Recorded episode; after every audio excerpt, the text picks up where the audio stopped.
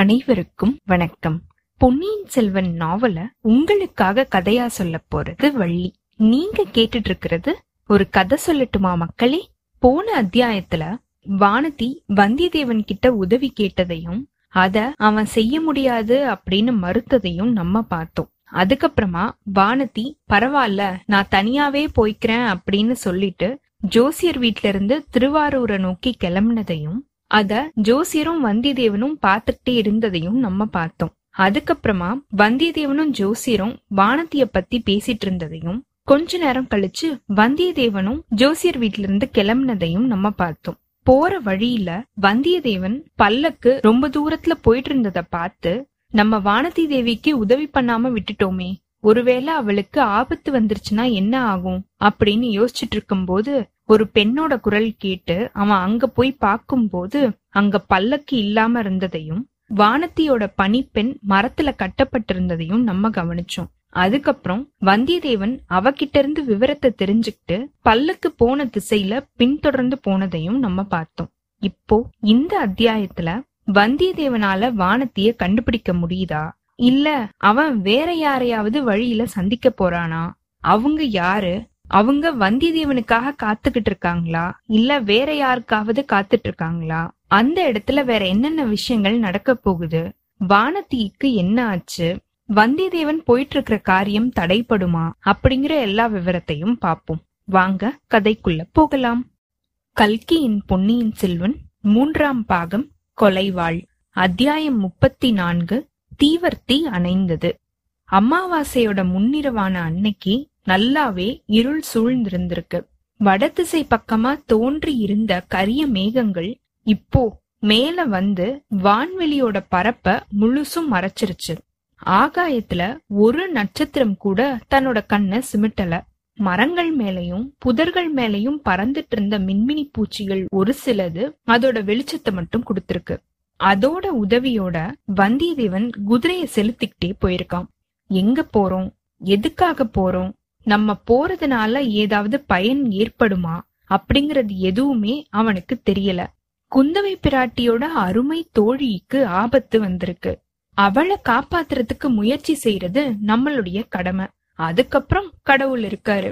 ஒரு நாளிகை நேரம் குதிரை ஓடினதுக்கு அப்புறமும் பல்லக்க கண்டுபிடிக்க முடியல. வெறும் பைத்தியக்கார வேலையில இறங்கிட்டோமோ அப்படிங்கிற யோசனை வந்தியத்தேவனோட மனசுல வந்திருக்கு. குதிரைய நிறுத்திருக்கான் அந்த சமயம் கொஞ்சம் தூரத்துல ஏதோ ஒரு சத்தம் கேட்டிருக்கு. கூர்ந்து அத கவனிச்சிருக்கான். குதிரையோட காலடி சத்தம் மாதிரி இருந்திருக்கு. ஆமா குதிரைதான் ஒரு குதிரையா இல்ல பல குதிரைகளா அப்படின்னு தெரியலையே. பல்லக்க காவல் புரிஞ்சிட்டு போன குதிரை வீரர்களா இருக்கலாம். இனிமே ஜாக்கிரதையா தான் போகணும். திடீர்னு ஒரு பெரிய கூட்டத்தோட நடுவுல போய் மாட்டிக்க கூடாது. அதனால வானதி தேவிக்கும் பயன் கிடையாது நம்மளுடைய காரியமும் கெட்டு போயிடும்.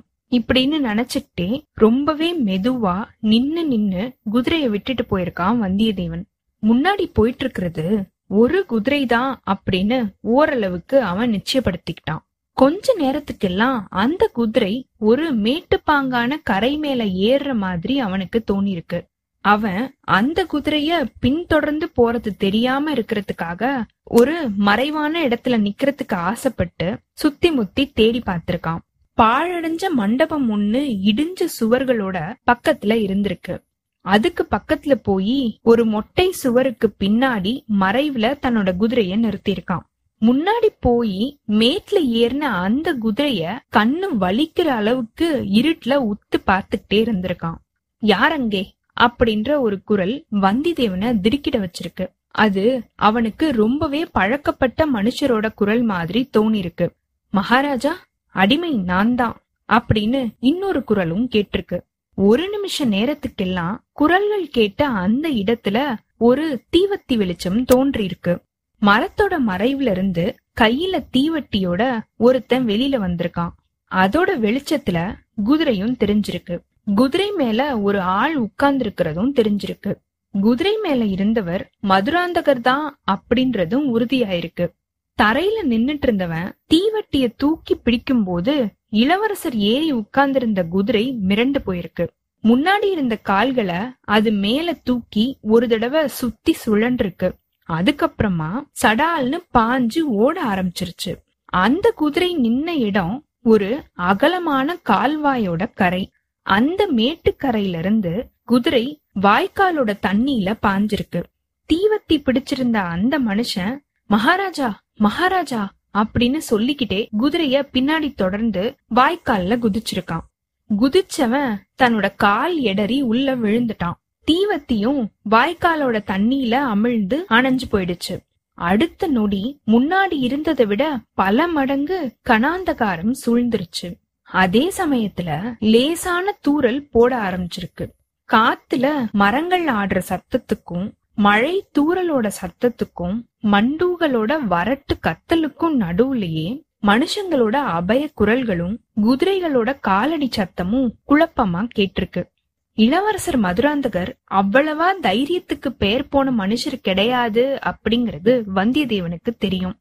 மிரண்டு போயிருந்த குதிரை மேல இருந்த மதுராந்தகருக்கு என்ன ஆபத்து நேருமோ அப்படின்னு அவனோட மனசு திடுக்கிட்டு இருக்கு குதிரை அவரை தான் மேல சுமந்துகிட்டே தெறிக்கெட்டு ஓடினாலும் ஓடலாம். இல்ல அவரை வாய்க்காலோட தண்ணியிலேயே தள்ளி இருந்தாலும் தள்ளி இருக்கலாம். இல்ல கொஞ்ச தூரம் வரைக்கும் அவரை சுமந்துகிட்டே போய் வேற எங்கேயாவது தள்ளி விட்டுட்டும் போயிருக்க கூடும். தீவத்தியோட வந்த மனுஷனால குதிரைய தொடர்ந்து போய் அவரை காப்பாத்த முடியுமா? அவன்தான் வாய்க்காலோட வெள்ளத்துல தடுமாறி விழுந்துட்டானே. இந்த சமயத்துல நான் என்ன செய்யறது? வானதி தேவிய தேடி போறதா? மதுராந்தகரோட உதவிக்கு போறதா? அப்படிங்கிற ஒரு போராட்டம் ஒரு நிமிஷம் வந்திதேவனுடைய மனச குழப்பிருக்கு வானதி தேவி போன இடமே தெரியல. ஆனா மதுராந்தகர் தன்னோட கண்ணு முன்னாடியே ஆபத்துக்கு உள்ளாயிட்டாரு. அவருக்கு உதவி செய்யறது ரொம்பவே எளிது. அவரை தேடி பிடிச்சு அபாயம் ஒன்னும் இல்ல அப்படிங்கறது தெரிஞ்சதுன்னா அதுக்கப்புறமா வானத்திய தேடி போறது இருக்கவே இருக்குது. கடவுளே சம்பந்தமே இல்லாத வேற எந்த ஒரு காரியத்திலயும் தலையிடுறதில்ல அப்படின்னு நான் கொஞ்ச நேரத்துக்கு முன்னாடிதான் தீர்மானம் செஞ்சுக்கிட்டு கிளம்புனேன். ஆனா இப்போ நடக்கிறது என்ன இப்படின்னு வந்திதேவன் யோசிச்சிருக்கான். மண்டப சுவரோட மறைவுல இருந்த குதிரைய வெளியில கொண்டு வந்திருக்கான் வந்தியத்தேவன் இருட்லையும் தூரல்லையும் தன்னோட உள்ளுணர்ச்சியினால வழிய கண்டுபிடிச்சிட்டு வாய்க்கால்ல இளவரசர் குதிரையில இறங்கின அந்த இடத்தை நோக்கி அவன் போயிருக்கான். வாய்க்கால்ல அவனும் இறங்கியிருக்கான். சுற்றும் முற்றும் நல்லாவே உத்து பார்த்திருக்கான். அவனுக்கு ஒண்ணுமே தெரியல. எங்கேயோ தூரத்துல விவரம் தெரியாத சத்தங்கள் கேட்டிருக்கு. வாய்க்காலோட அக்கறையில ஏறி இருக்கான் கரை அந்த பக்கமா உத்து பார்த்திருக்கான். ரொம்ப தூரம் வரைக்கும் நெல் வயல்கள் இருக்கிறது அவனுக்கு தெரிஞ்சிருக்கு. வயல்களோட சேத்துலயும் பச்சை பயிரிலையும் குதிரைய நடத்திட்டு போறது முடியாத காரியம். கரையோட போய்தான் தேடி பார்க்கணும். வாய்க்காலோட கரையிலயும் செடி கொடிகளும் முட்புதர்களும் அடர்ந்து இருந்திருக்கு. அதுக்கு நடுவுல போற சின்ன ஒத்தையடி பாதை வழியா தன்னோட குதிரைய செலுத்திட்டு போயிருக்கான் வந்தியத்தேவன். மேல மழை கீழே சறுக்கிற சேரு தரை ஒரு பக்கத்துல வாய்க்கால் இன்னொரு பக்கத்துல நெல் வயல்கள் சுத்தியும் முட்புதர்கள். குதிரை ரொம்பவே மெதுவா போயிட்டு இருந்திருக்கு நேரமும் ஒரு நிமிஷம் ஒரு யுகமா போயிட்டு இருந்திருக்கு தூரல் மழையா வலுத்துக்கிட்டே வந்திருக்கு. இருட்டு இன்னும் இருண்டுகிட்டே போயிருக்கு. வந்தியத்தேவனுடைய மனசு சிந்தனையில ஆழ்ந்திருக்கு. மதுராந்தக தேவர் தனியா குதிரை மேல ஏன் வந்தாரு? எங்க போறதுக்காக கிளம்பி இருப்பாரு அவரை எதிர்த்துட்டு வந்து நின்னு பேசின மனுஷன் யாரு? வானத்திய ஒரு சில பேர் பிடிச்சிட்டு போறதுக்கும் இதுக்கும் ஏதாவது சம்பந்தம் இருக்குமோ? வானத்தியோட கதி இப்போ என்ன ஆகியிருக்கும்? நாம எதுக்காக இந்த சங்கடத்துல மாட்டிக்கிட்டு விழிக்கணும்? நம்மளுடைய காரியத்தை நம்ம பாக்கலாமே ராஜபாட்டைய தேடி பிடிச்சு காஞ்சிய நோக்கி போகலாமே. அதுவும் இந்த மழை பொழியிற இருட்டுல எப்படி சாத்தியமாகும்? இந்த காரியங்கள் எல்லாம் நம்மளுக்கு சம்பந்தமே இல்ல அப்படின்னு எப்படி தீர்மானிக்க முடியும்? கடம்பூர் சம்போரையர் அரண்மனையில நமக்கு சம்பந்தமே இல்லாத காரியத்தை கவனிச்சிட்டு இருந்ததுனாலதான் பின்னாடி எவ்வளவோ உபயோகம் ஏற்பட்டுச்சு. ஆனா இன்னைக்கு ராத்திரி இந்த இருட்டுல இந்த வாய்க்காலோட கரையோட போயிட்டு இருக்கிறதுனால எந்த ஒரு பயனும் ஏற்பட போறது கிடையாது. சொட்ட நனைஞ்சு போறதுதான் மிச்சம். குதிரை எங்கேயாவது இடறி விழுந்து காலை ஒடிச்சிருச்சு அப்படின்னா நம்மளுடைய பயணமே தடைப்பட்டு போயிடுமே. திரும்பி போய் அந்த பாழும் மண்டபத்தை அடைய வேண்டியதுதான். மழை விட்டதுக்கு அப்புறமா திருப்பியும் கிளம்பலாம் இப்படின்னு வந்திதேவன் யோசிச்சுட்டே இருக்கும்போது பளிச்சுன்னு ஒரு மின்னல். அதோட நேர் வெளிச்சத்துல கொஞ்சம் தூரத்துல களத்து மேட்டு ஒண்ணு மேல குதிரை ஒண்ணு நின்னுட்டு இருக்கிற மாதிரி இவனுக்கு தோணிருக்கு. வந்ததுதான் வந்தோம். இன்னும் கொஞ்ச தூரம் போய் அதையும் பார்த்துட்டு தான் போகலாமே. இளவரசர் மதுராந்தகருக்கு ஆபத்து சமயத்துல கை கொடுத்து உதவுனா அதனால பின்னாடி எவ்வளவோ காரியங்களுக்கு சாதகம் ஏற்படலாம் இப்படின்னு வந்தியத்தேவன் யோசிச்சுக்கிட்டு குதிரைய வாய்க்காலோட கரையில இருந்து பக்கத்து வயலோட வரப்புல வந்தியத்தேவன் இறக்கியிருக்கான். இன்னொரு குதிரை நின்னுட்டு இருந்ததா தெரிஞ்ச அந்த களத்து மேட்டை நோக்கி இவன் தன்னுடைய குதிரைய செலுத்தியிருக்கான். களத்து மேட்டுக்கு பக்கத்துல வரும்போது அது பெரிய கரிய பூதம் மாதிரி காட்சி அளிச்சிருக்கு. இன்னொரு மின்னல் வந்திருக்கு. மேட்டு மேல குதிரை ஒரு கணம் தெரிஞ்சிருக்கு. குதிரை மேல ஆள் யாருமே இல்ல அப்படிங்கறத வந்தியத்தேவன் கவனிச்சிருக்கான். இடி இடிச்சிருக்கு. இடிக்கும் மின்னலுக்கும் பயந்துதானோ என்னவோ அந்த குதிரை திருப்பியும் தெறிக்கெட்டு பயந்து ஓட ஆரம்பிச்சிருச்சு. அதை தொடர்ந்து போறதுல இனி ஒரு பயனும் கிடையாது. பக்கத்துல எங்கேயாவது குதிரை மேல இருந்து விழுந்த மதுராந்தக தேவர் ஒருவேளை இருக்கலாம். இதனால வந்தியத்தேவன் பல தடவை குரல் கொடுத்து பார்த்திருக்கான். ஜிம் ஜிம் ரிம் ரிம் அப்படின்னு மழையோட இறைச்சல மீறி அவனுடைய இடிமுழக்க குரல் அங்க யாரு? அங்க யாரு? அப்படின்னு கேட்டிருக்கு. நாலு பக்கத்துல இருந்தும் அங்க யாரு? அங்க யாரு? அப்படின்னு திருப்பி எதிரொலி சத்தம் கேட்டிருக்கு. மழை இன்னும் வலுத்துக்கிட்டே இருந்திருக்கு. வாடை காத்து விருன்னு அடிச்சிருக்கு. காத்தோட வேகத்தினால மழை தாரைகள் பக்கவாட்டுல திரும்பி தாக்கியிருக்கு. குதிரை தன்னோட உடம்ப சிலிர்த்திருக்கு. வந்தியத்தேவனுடைய உடம்பும் மழைனால தாக்கப்பட்டு குளிர்னால நடுங்க ஆரம்பிச்சிருக்கு. இனிமே இங்க நிக்கிறதுல ஒரு பயனும் கிடையாது அப்படின்னு வந்தியத்தேவன் தன்னோட குதிரைய வந்த வழியாவே திருப்பியிருக்கான். தன்னோட அறிவீனத்தை நினைச்சு அவன் வருத்தப்பட்டுட்டே வந்திருக்கான். இனிமேலாவது இப்படிப்பட்ட அசட்டு காரியங்கள்ல இறங்காம இருக்கணும். நம்மளுடைய காரியம் உண்டு நாம உண்டு அப்படின்னு பாத்துட்டு போக வேண்டியதுதான். இப்படின்னு அவன் சிந்தனையில ஆழ்ந்திருந்திருக்கான். குதிரை தன்னோட உள்ளுணர்ச்சியோட வடிய கண்டுபிடிச்சிட்டு இடிஞ்சிருந்த மண்டபத்துக்கு பக்கத்துல வந்து நின்னு ஒரு கணைப்பு கணச்சிருக்கு. அப்போதான் வந்தியத்தேவன் தன்னோட சிந்தனா உலகத்துல இருந்து இந்த உலகத்துக்கு வந்திருக்கான். குதிரை மேல இருந்து இறங்கியிருக்கான். அவன் போட்டுட்டு இருந்த துணிகள் மழைனால சொட்ட நனைஞ்சு போயிருந்திருக்கு. அதையும் உலர்த்தணும். அன்னைக்கு ராத்திரி அந்த இடிஞ்ச மண்டபத்துல அவனும் குதிரையும் தங்குறதுக்கு இடியாத பகுதி ஏதாவது இருக்குதா அப்படின்னு சுத்தி முத்தி பாத்திருக்கான் வெட்ட வெளியில கொட்டிட்டு இருக்கிற மழையில காலில நெருப்பு சுட்டா எப்படி இருக்கும்? அந்த மாதிரி வந்தியத்தேவன் துள்ளி குதிக்கிற மாதிரி ஒரு விஷயம் நடந்திருக்கு. அதுக்கு காரணம் வேற எதுவும் இல்ல. பேயும் இல்ல பிசாசும் இல்ல. ஒரு சின்னஞ்சிறிய குழந்தையோட குரல் தான் அம்மா அம்மா அப்படின்னு அந்த குரல் கேட்டிருக்கு. பேய் இல்ல பிசாசு இல்ல அப்படின்னு எப்படி சொல்ல முடியும்? அந்த சமயத்துல அந்த மண்டபத்துல குழந்தையோட குரல் எப்படி கேட்க முடியும்? அது பேய் பிசாசோட குரல் இல்ல அப்படின்னு எப்படிதான் சொல்ல முடியும்? சீச்சி பேயும் இல்ல பிசாசும் இல்ல. பேயும் பிசாசும் பயபிராந்தி கொண்ட பேதிகளோட கற்பனை இப்படின்னு வந்தியத்தேவன் யோசிச்சுட்டு இருந்திருக்கான். அம்மா அம்மா உம் உம் இப்படின்ற அந்த குரல் திருப்பி கேட்டிருக்கு. இது மனித குழந்தையோட குரல் தான் தாய பிரிஞ்ச சேயோட பயங்கலந்த அழுகை குரல் தான் இடிஞ்ச மண்டபத்தோட இருளடைஞ்ச பகுதியிலிருந்து தான் அது வருது. குழந்தை மட்டும்தான் இருக்கா? வேற யாருமே இல்லையா?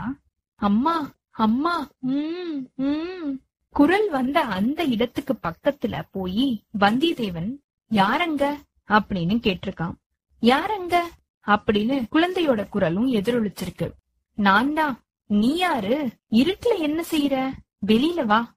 வெளியில மழை பெய்யுதே. மழை நின்றுச்சு. நீ வா. என் அம்மா எங்க? அம்மா உனக்கு பால் வாங்கிட்டு வரதுக்காக போயிருக்கா. இல்ல நீ பொய் சொல்ற. நீ வெளியில வரியா? இல்ல நான் உள்ள வரட்டுமா? உள்ள வந்தா என்னோட கையில கத்தி இருக்குது. நான் குத்திடுவேன். அடே அப்பா பெரிய வீரனா இருக்கியே. வெளியில வந்துதான் குத்தேன் அப்படின்னு வந்தியத்தேவன் கூப்பிட்டிருக்கான். நீ யாரு? புலி இல்லையே. நான் புலி இல்ல குதிரை அப்படின்னு வந்தியத்தேவன் சொல்ல நீ பொய் சொல்ற. குதிரை பேசுமா? புலியா இருந்தா பேசுமா? வெளியில வந்தா புலி இருக்கும். ஒருவேளை மேல பாஞ்சாலும் பாஞ்சிரும் அப்படின்னு அம்மா சொன்னா. நான் புலி இல்ல. உன் மேல நான் பாயவும் மாட்டேன். பயப்படாம நீ வெளியில வா. பயமா? எனக்கு என்ன பயம்? அப்படின்னு சொல்லிக்கிட்டே ஒரு சின்னஞ்சிறிய குழந்தை இருண்ட மண்டபத்துல இருந்து வெளியில வந்திருக்கு. இதுக்குள்ள மழை நல்லாவே விட்டு போயிருந்திருக்கு. மேகங்கள் கொஞ்சம் விலகி நட்சத்திரங்களும் தெரிஞ்சிருக்கு. நட்சத்திர வெளிச்சத்துல அந்த குழந்தைய வந்திதேவன் பாத்திருக்கான் சுமார் நாலு வயசுதான் இருக்கும். தெரிஞ்ச வெளிச்சத்துல அது ரொம்பவே லட்சணமான குழந்தை அப்படின்னு அவன் தெரிஞ்சுக்கிட்டான். இடுப்புல ஒரு சின்ன பட்டு துணி அது கட்டி இருந்திருக்கு கழுத்துல ஒரு ரத்தின மாலை அணிஞ்சிருந்திருக்கு. பெரிய குலத்தை சேர்ந்த குழந்தையா இருக்கணும். இத இங்க தனியா விட்டுட்டு போன தாய் தான் யாரு? இங்க எதுக்காக வந்தா? ஏன் குழந்தைய விட்டுட்டு போனா? இப்படின்னு வந்தியத்தேவன் யோசிக்கும் போது குழந்தையும் வந்தியத்தேவனை உத்து பார்த்துட்டு நீ குதிரை இல்ல மனுஷன மாதிரி தான் இருக்க அப்படின்னு சொல்லிருக்கு. அதோ குதிரையும் இருக்குது பாரு அப்படின்னு வந்தியத்தேவன் குதிரைய காமிச்சிருக்கான். குழந்தை குதிரைய பார்த்திருக்கு. ஓஹோ எனக்காக தான் கொண்டு வந்திருக்கியா? பல்லுக்கு வரும் அப்படின்னு தானே சொன்னாங்க. இப்படின்னு அந்த சின்ன பையன் சொன்ன மறுமொழி வந்தியத்தேவனுடைய மனசுல பலவிதமான முரண்பாடான எண்ணங்களை உருவாக்கி இருக்கு இந்த குழந்தை யாரு? இவன் ஏன் இங்க தனியா இருக்கான்? இவ்வளவு சின்னஞ்சிறிய பிள்ளை இப்படி கொஞ்சமும் பயப்படாம இருக்கானே? இது ஆச்சரியம் தானே இவனுக்காக யாரு பல்லக்கு அனுப்புறதா சொல்லி இருப்பாங்க அது ஏன் இன்னும் வரல? இவனை விட்டுட்டு போன அவனுடைய அம்மா யாரு? அவன் எங்க போயிருக்கா? இப்படின்னு வந்திதேவனுக்கு பல கேள்விகள் இருந்திருக்கு. குழந்தை உன்னை ஏன் உன்னுடைய அம்மா விட்டுட்டு போயிட்டா? அப்படின்னு கேட்டிருக்கான். அம்மா என்ன விட்டுட்டு போகல. நான் தான் அவளை விட்டுட்டு வந்துட்டேன் அப்படின்னு அந்த சின்ன பையன் சொல்லிருக்கான் ஏன் விட்டுட்டு வந்த? குதிரை ஒண்ணு ஓடி வந்துச்சு. அத பிடிச்சு அது மேல ஏறிக்கிட்டு வரலாம் அப்படின்னு நான் சொன்னேன். அம்மா கூடாதுன்னு சொல்லிட்டா. நான் அவனுக்கு தெரியாமையே குதிரைய பிடிக்கிறதுக்கு ஓடி வந்தேன். அந்த குதிரை தானா இது? இல்ல அது வேற குதிரை. அப்புறம் எப்படி இங்க வந்த? குதிரை அகப்படல. அம்மாவையும் காணோம். மழை அதிகமா வந்துச்சு. அதுக்காக இந்த மண்டபத்துக்குள்ள வந்தேன். இருட்டுல தனியா இருக்கிறதுக்கு உனக்கு பயமா இல்லையா? பயம் என்ன? தினமும் இந்த மாதிரி தானே இருக்கேன். புலிக்கு கூட பயம் இல்லையா? அம்மாக்கு தான் புலினா பயம். எனக்கு பயம் கிடையாது. நான் மீன் புலிய விழுங்கிடுவேன். அடே மீன் புளிய விழுங்குமா? நான் சாதாரண சின்ன மீன் கிடையாது. பெரிய மகர மீன் திமிங்கிலம் புலி சிங்கம் யானை எல்லாத்தையுமே விழுங்கிடுவேன். இப்படின்னு அந்த சின்ன பையன் சொல்லிருக்கான். வந்தியத்தேவனுடைய மனசுல என்னவெல்லாமோ எண்ணங்கள் உருவாக ஆரம்பிச்சிருக்கு. புலிய விழுங்குற மீன் அதிசய மீன் இல்லையா? இப்படி யாரு இந்த பிள்ளைக்கு சொல்லி கொடுத்திருப்பாங்க? இப்படின்னு அவன் யோசிக்கும் போது அதோ அங்க என்ன சத்தம்? அப்படின்னு அந்த சின்ன பையன் கேட்டிருக்கான். வந்தியத்தேவனும் அங்க பார்த்திருக்கான். தூரத்துல ஒரு கூட்டம் வந்துட்டு இருந்திருக்கு. கூட்டத்துல ஒரு சில பேர் தீவத்தி பந்தங்களை கையில வச்சிட்டு இருந்திருக்காங்க. அவங்களுக்கு நடுவுல ஒரு பல்லக்கும் தெரிஞ்சிருக்கு. எல்லாரும் பரபரப்போட ஓடி வந்துட்டு இருந்திருக்காங்க. அவங்கள ஒரு பெண்ணும் இருக்கிறதா அவனுக்கு தோணி இருக்கு அங்க இங்க அதோ இதோ அப்படிங்கிற கலவரமான குரல்களும் கேட்டிருக்கு. இடிஞ்சிருந்த மண்டபத்தை கூட்டத்துல இருந்த ஒருத்தன் பாத்துட்டு சுட்டி காமிச்சிருக்கான். அவ்வளவுதான். எல்லாரும் அந்த மண்டபத்தை நோக்கி ஓட்டம் பிடிச்சு ஓடி வந்திருக்காங்க.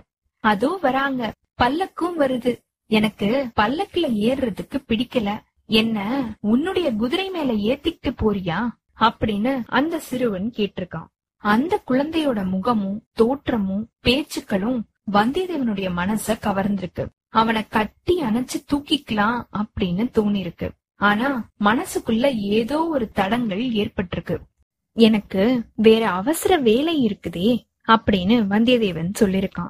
நீ எங்க போக போற? காஞ்சிக்கு. காஞ்சிக்கா? அங்கதான் என்னுடைய முக்கியமான சத்ரு இருக்கான் இப்படின்னு அந்த சின்ன பையன் சொன்னதை கேட்டு வந்தியத்தேவனுக்கு தூக்கி வாரி போட்டிருக்கு. இப்படி இந்த பிள்ளைக்கு பக்கத்துல நம்ம நின்னுட்டு இருக்கிறது பெரிய பிசகு அப்படின்னு அவனுக்கு தோணிருக்கு ஆனா குதிரை மேல ஏறி போறதுக்கும் அப்போ அவகாசம் இல்லை. கூட்டம் ரொம்பவே பக்கத்துல வந்துருச்சு. ஓடுனா சந்தேகத்துக்கு இடமாயிடுவோம். இத்தோட என்னதான் நடக்க போகுது அப்படின்னு தெரிஞ்சுக்கிறதுக்கும் வந்தியத்தேவனுக்கு ஆவல் இருந்திருக்கு. அதனால கொஞ்சம் ஒதுங்கி போய் இடிஞ்சிருந்த சுவர் ஓரமா இருட்டுல நின்றுக்கான். இதோ நான் இருக்கேன் அப்படின்னு முன்னாடி போய் நின்றுக்கான் அந்த சின்ன பையன். அங்க வந்துட்டு இருந்த எல்லாருக்கும் முதல்ல வந்திருக்கா ஒரு பெண். அவளுக்கு ஓடி வந்ததுனால இறைச்சிருக்கு அத அவ பொருட்படுத்தாம தாவி வந்து குழந்தைய எடுத்து வாரி அணைச்சுக்கிட்டு பாண்டியா இப்படி செஞ்சிட்டியே அப்படின்னு சொல்லிருக்கான் அவளுக்கு அடுத்து ஓடி வந்தவன் ரவிதாசன். அவன் அந்த சின்ன பையன் பக்கத்துல வந்து நின்னு சக்கரவர்த்தி இப்படி எங்களை பயமுறுத்திட்டீங்களே அப்படின்னு சொல்லிருக்கான் அந்த சிறுவன் சிரிச்சிருக்கான். அப்படித்தான் பயமுறுத்துவேன். நான் குதிரை வேணும் அப்படின்னு கேட்டேன்.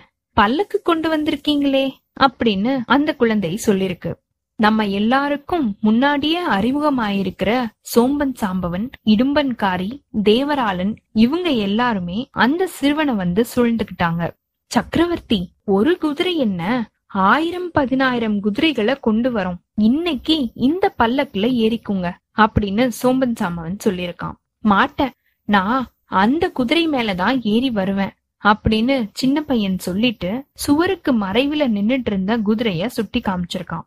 அப்போதான் குதிரையையும் அதுக்கு பக்கத்துல நின்னுட்டு இருக்கிற வந்தியத்தேவனையும் அவங்க எல்லாருமே கவனிச்சிருக்காங்க. ரவிதாசனோட முகத்துல வியப்பும் திகிலும் குரோதமும் கொழுந்து விட்டு எரிஞ்சிருக்கு. ரெண்டு அடி முன்னாடி போய் அடப்பாவி நீ எப்படி இங்க வந்த? அப்படின்னு கேட்டிருக்கான். அட பிசாசே கோடிக்கரையில இருந்து நீ எப்படி இங்க வந்த? அப்படின்னு வந்தியத்தேவனும் திருப்பி கேட்டிருக்கான். ரவிதாசன் உடனே ஹஹஹா அப்படின்னு சிரிச்சிருக்கான். நீ என்ன உண்மையாவே பிசாசு அப்படின்னு நினைச்சுக்கிட்டியா? அப்படின்னு ரவிதாசன் கேட்க சில பேரு செத்து போனதுக்கு அப்புறமா பிசாசா மாறுவாங்க. நீ உயிரோட இருக்கிற பிசாசு அப்படின்னு வந்தியத்தேவனும் சொல்லியிருக்கான். இதுக்குள்ள அந்த சின்ன பையன் அவனோட சண்டை போடாத. அவன எனக்கு ரொம்பவே பிடிச்சிருக்கு. இருட்டுல எனக்கு துணையா இருந்தான். புலி வந்தா அத கொன்னுறதா சொன்னான். அவனும் நம்ம கூட வரட்டும். அப்படின்னு அந்த சின்ன பையன் சொல்லிருக்கான் ரவிதாசன் சின்ன பையனுக்கு பக்கத்துல போய் சக்கரவர்த்தி அவசியமா அவனையும் நம்ம கூட்டிட்டு போலாம். நீங்க இன்னைக்கு ஒரு நாள் மட்டும் பல்லக்குல ஏறிக்குங்க அப்படின்னு சொல்லிருக்கான் சிறுவனும் அதே மாதிரி பல்லக்கு நோக்கி போயிருக்கான். ரவிதாசன் திருப்பியும் வந்தியத்தேவனுக்கு பக்கத்துல வந்து இப்போ என்ன செய்ய போற? அப்படின்னு கேட்டிருக்கான். நீதானே சொல்லணும். எங்களோட வந்துரு. எங்களுடைய ரகசியம் உனக்கு முன்னாடியே அதிகமா தெரியும். இப்போ இன்னும் அதிகமாவே தெரியும். உன்னை விட்டுட்டு எங்களால போக முடியாது. வந்துரு. உங்களோட நான் வரத்துக்கு மறுத்தேன் அப்படின்னா அது முடியாத காரியம். நீ பெரிய சூரன் அப்படின்னு எனக்கு தெரியும். ஆனாலும் நாங்க இருபது பேர் இருக்கோம். எங்க கிட்ட இருந்து தப்பிச்சு போக உன்னால முடியாது. உயிரோட தப்பிக்க முடியாது அப்படின்னு தானே சொல்ற. நீ இளம் பிராயத்தவன். உலகத்துல இருக்கிற சுகங்கள் எதையுமே அனுபவிக்காதவன். எதுக்காக வீணா உயிரை விடணும்? வீணா யார்தான் உயிரை விடுவாங்க? உங்களோட வர சொல்றியே. எங்க கூப்பிடுற? நீங்க எல்லாரும் எங்க போறீங்க? அப்படி கேளு சொல்றேன். பழவூர் இளையராணி கிட்டதான். ஓஹோ அப்படித்தான் நினைச்சேன். இளையராணி இன்னைக்கு எங்க இருக்கா? இளையராணி இவ்வளவு நேரத்துக்குள்ள திருப்புரம்பியத்துக்கு வந்திருப்பா. நீ வருவியா மாட்டியா? நானும் அந்த பக்கம்தான் போனோம் வழி காட்டுறதுக்கு யாருமே இல்லையே அப்படின்னு பார்த்தேன். நல்ல வேலையா நீ வந்து சேர்ந்த. போலாம் வா அப்படின்னு வந்தியத்தேவன் சொல்லிருக்கான் இதுக்குள்ள அந்த பையன் பல்லக்குல ஏறிக்கிட்டான். பல்லக்கும் நகர்ந்திருக்கு. அத சுத்தியும் தீப்பந்தங்களை பிடிச்சுக்கிட்டு பலவிதமான கோஷங்களை எழுப்பிக்கிட்டும் ரவிதாசனுடைய கோஷ்டியார் போயிட்டு இருந்திருக்காங்க. வந்தியத்தேவனும் அவங்கள தொடர்ந்து போயிருக்கான். அவனோட மனசுல பலவிதமான எண்ணங்கள் அலைப்பாஞ்சிருக்கு. வானத்தியோட கதி என்ன? தெரியல. மதுராந்தகர் என்ன ஆனாரு? தெரியல.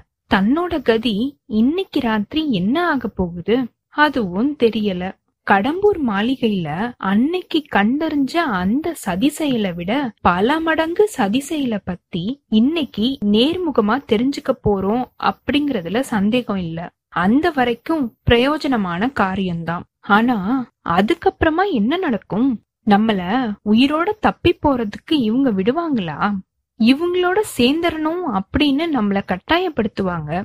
மாட்டேன் அப்படின்னு சொன்னா நம்மள பலியிடுறதுக்கு பாப்பாங்க ஒருவேளை திருப்பியும் நந்தினியோட தயவுனால அப்படின்னு வந்தியத்தேவன் யோசிக்கும் போதே பழவூர் இளையராணியோட பெயர ரவிதாசன் சொன்னதும் அவங்களோட போறதுக்கு நம்ம இணங்கிட்டோமே அப்படின்னு வந்தியத்தேவன் நினைச்சு பார்த்திருக்கான். அது அவனுக்கே வியப்ப கொடுத்திருக்கு. மாயை அப்படின்னும் மோகம் அப்படின்னும் பெரியவங்க சொல்றது இதத்தான் போல. அவ எவ்வளவு பயங்கரமான சதி செயல்ல ஈடுபட்டிருக்கா அப்படிங்கறது அவனுக்கு நல்லாவே தெரிஞ்சுதான் இருக்கு. இருந்தாலும் அவளை சந்திக்கிறதுக்கு ஒரு சந்தர்ப்பம் கிடைக்குது அப்படின்னா அத பயன்படுத்திக்கிறதுக்கு அவனுடைய மனசுல ஒரு ஆர்வம் உண்டாயிருக்கு. அடக்க முடியாம தன்னை மீறி அது வெளியில வந்திருக்கு.